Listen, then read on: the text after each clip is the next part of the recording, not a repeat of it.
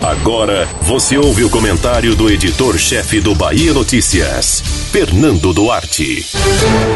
Dois episódios completamente distintos mostram que o preconceito não escolhe perfil ideológico.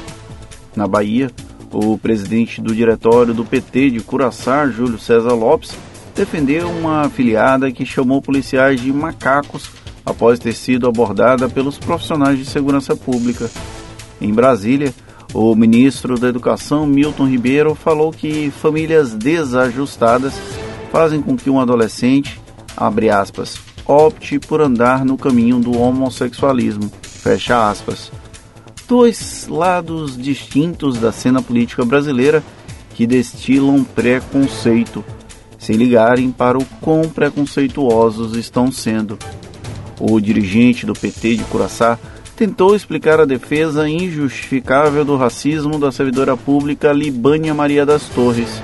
No argumento dele, o adjetivo macaco era uma manifestação tipicamente sertaneja, numa referência à forma como a população tratava os policiais nos tempos do cangaço. Júlio César Lopes provou que o preconceito ultrapassa gerações e passou por uma reprimenda pública do governador Rui Costa e do presidente do PT na Bahia, Éden Valadares. Foi pouco para a repetição do crime de injúria racial. Isso no contexto de que o candidato a prefeito homologado pelo PT de Curaçá, Murilo Bonfim, é negro, como o policial que foi vítima da militante defendida pelo dirigente. É o típico argumento vazio do não sou racista, tenho até amigos negros. Para além de ter sido rechaçado pelos líderes do PT, Júlio César Lopes terá que enfrentar um processo judicial para que, mesmo que seja absolvido, cumpra o papel pedagógico de ensinar uma mente tacanha.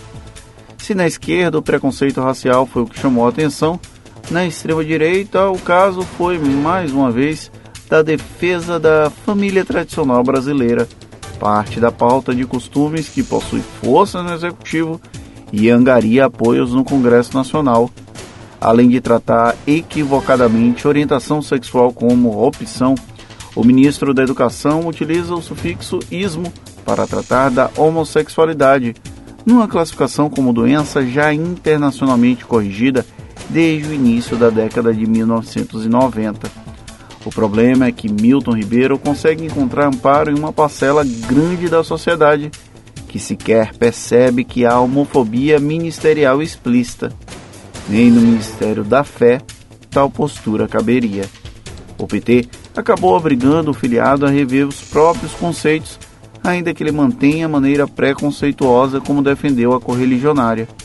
O ministro tende a ser aplaudido por quem diminui os direitos de minorias sociais.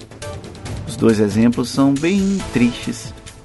Até quando seremos obrigados a ler, a ouvir e a escrever sobre isso? Você ouviu o comentário do editor-chefe do Bahia Notícias, Fernando Duarte.